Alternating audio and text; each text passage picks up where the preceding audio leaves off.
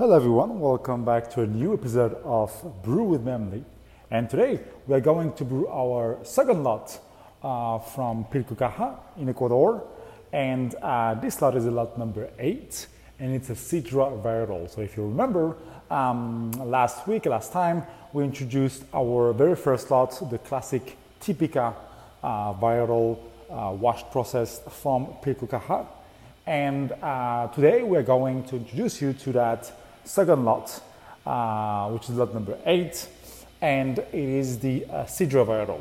And um, for this one, it's also a wash process. Now this is now a 20 hours uh, washed uh, process and dried on raised bed for 14 days. So a little bit more drying than uh, the typical viral. Um, Sidra, um, to just put it into context, um, is a cross between Typica and Bourbon and is, is really native and, and kind of popular in Ecuador. It has been discovered, I think, around uh, the region and, uh, and nowadays in, in uh, most of the farms in Ecuador, you have a lot of Typica and Sidra, uh, mostly for its, uh, its very high quality and yield, uh, but it's really because of that unique taste profile and flavor profile it offers. Um, a little bit of background once again about the farm, but it's, a 70, it's at 1700 uh, meters above sea level. Uh, it has been harvested in August 2020. And, um, and here, the way we roasted it uh, was really to emphasize that varietal and that terroir. Uh, but mostly, I wanted you to taste really a classic Sidra Viral. And this coffee will uh, showcase a lot of sweetness. Despite this light profile, you will have a lot of vanilla sweetness with some dried fruits, a bit of floral notes, because remember it's, it's, it's descendant of a typica, but some very nice almond finish and the very smooth uh, body here. Once again, despite a, a, quite light profile, we have here a weight loss of 12.5%. But that coffee is really, really um, good and really complex. So um, the recipe we are going to use here it's a uh, kind of broken down recipe uh, uh, drip coffee. And for this drip coffee, we are going uh, to make here. I'm going to make a V60. I'm going to use 20 grams of coffee with 300 grams of water at two or three degrees. So about 95 degrees C. So quite high temperature here. We are going quite high in the temperature and we're really going to push the extraction. So don't be afraid. You will not get any hint of bitterness with this uh, coffee. Uh, and if it's if you grind too too coarse or if it's too maybe if the temperature drops dr- dramatically, you may get uh, sourness or not the full complexity. So to get really all the sweetness of this coffee, use, use quite a high temperature. By using high temperature, it usually increases the flow. So here we are going to grind a little bit finer than usual. Like just imagine your classic settings for 20 gram dose. Well, just, just a notch finer, that's it, not, not much.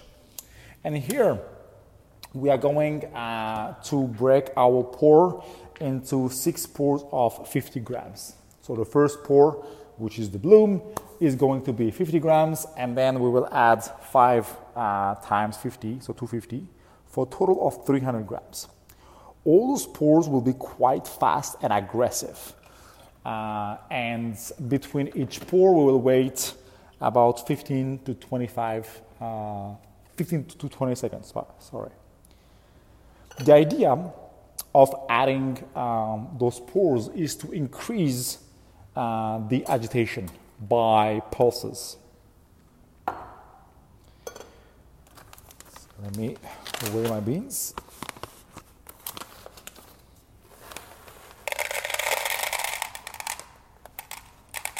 You see that the Sidra is, is quite small compared to like a bourbon maybe, but still bigger than a uh, than a heirloom or like an Ethiopian coffee.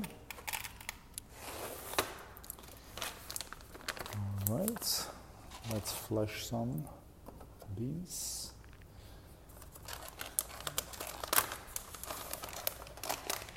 And there's only 130 pounds of this coffee produced. It's a quite a kind of nano lot in this case.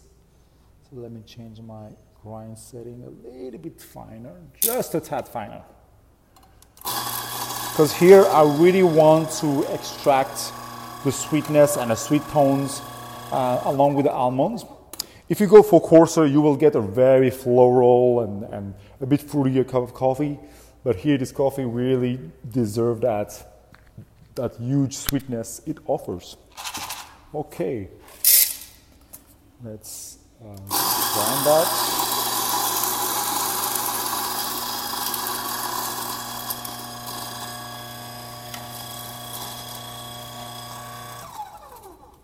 If you're using a Comandante, I will suggest uh, about 27 clicks, 28, 27 clicks. And on a Baratza, about eight, number 18. And when you, when you grind it, on the smell, you can already smell really that complexity of dried fruits uh, and um, the sweet, sweet vanilla here, which vanilla has a very particular um, smell. It is sweet, but here we are not in those kind of honey sweetness nor caramel sweetness. Is this really gentle, um, floral type sweetness. All right.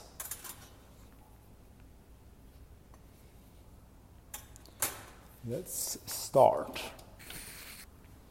by adding my first 50 grams very fast. So here we want to go uh, when we pour five seconds or less. That's when having a uh, fast pouring kettle like the Bonavita helps a lot. Even if, of course, if you have the fellow, it works. However, the fellow has a restricted design that allows a very nice pour, a very slow pour. But here, so after 25 seconds, I'm pouring another 50 grams. Here you go. So it goes really, really fast here. You can smell already, it's very um, aromatic. 15 seconds later, another 50 grams. And basically, I'm going like that until I reach my 300 grams. My intended um, uh, brew time is about 3 minutes and 15 seconds. I try to stay above 3 minutes here to once again really extract that coffee. Uh, we want to be, to be at 20% and up of total extraction. That really helps with extracting all those vanilla sweet uh, notes with almonds. And here the almond on the aftertaste is not like your dry sort of almond. It's more like an almond butter, and it makes it really, uh, really interesting. I have a pour, almost to my last pour. And there's no really kind of clogging issue with this coffee or um, big, big kind of issues. It's really a um, easy coffee to um, to brew. Not not super easy to roast though. Um, that coffee uh, really uh, absorb a lot of energy in the beginning of the roast, and then it kind of explode quickly. So um, mid roast, we need to do a lot of adjustments in order to um, to avoid baking or crashing this coffee and having a smooth ride. And when we do so, uh, we extended this uh, coffee uh, a minute and 45, almost a minute and 50 post crack. But we really have a delta temperature of only uh, 4 or 5 degrees. So we caramelize that coffee, but not too much so that the, the sugars really stay in the coffee. And uh, now we're just waiting for the coffee to drip and I am done about three minutes and 10 seconds. I'm, I'm almost there. For this coffee, also, uh, please allow at least four or five days of resting. And that's also the case with any uh, light, lighter roast. The lighter the roast, the longer I will suggest to let it rest. For example, if you, if you ever tried our uh, geisha coffee uh, and you observe that color was quite light, right? Uh, five or even six days after the roast, you get this peak of flavor. Same with uh, the XO process. Um, there was other uh, our other roasts like the, our Peruvian coffee or Rwandan coffee that are at 13.5% or 13% can be enjoyed two to three days after the roast. But this one needs slightly more um, resting time. And here, when you smell first, you really have very smooth vanilla, uh, a little bit of floral, and um, almond. Very smooth, very smooth smell.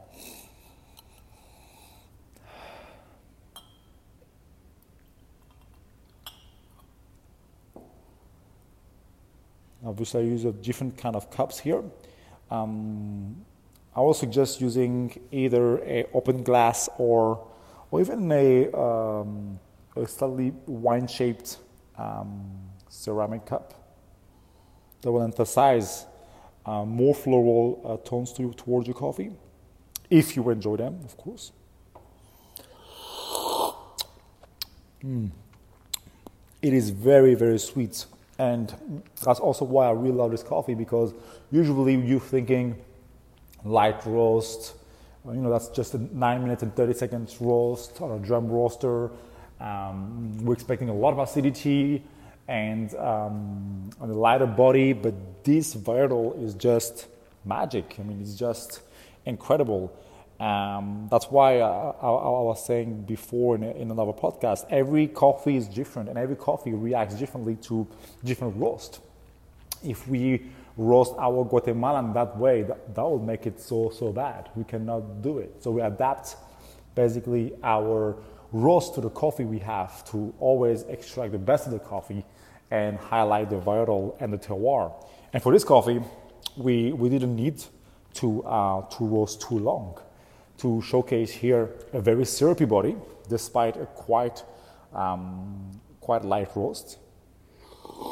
Mm. Very smooth, very sleek, and a super lingering finish.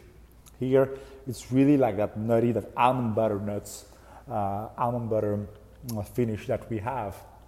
And the, uh, the smell really, uh, it's, it's full vanilla here. Then you have some floral and some dried fruit, but not like super, super bright and aggressive. Very, uh, very mild, very mellow, with a very sweet, um, once again, vanilla notes that comes right after that first sip. So when you first sip, you you you you sense and taste those floral and, and fruits, and then um, and then the vanilla uh, comes in before the almond butter at the end. This coffee is very nice as drip, but also um, the AeroPress that, uh, that we introduced last time on the Typica works perfectly. And a French press, if you enjoy even a thicker body, a heavier body, go with the French press and you'll have a very sweet cup of coffee. I still have to try it on an espresso and, uh, and come back to you with an update on how to brew uh, and um, create some shots using filter coffee or lighter roast on your espresso. I hope you learned something. I hope uh, you will try this uh, wonderful coffee and uh, see you next week for the next lot from Caja.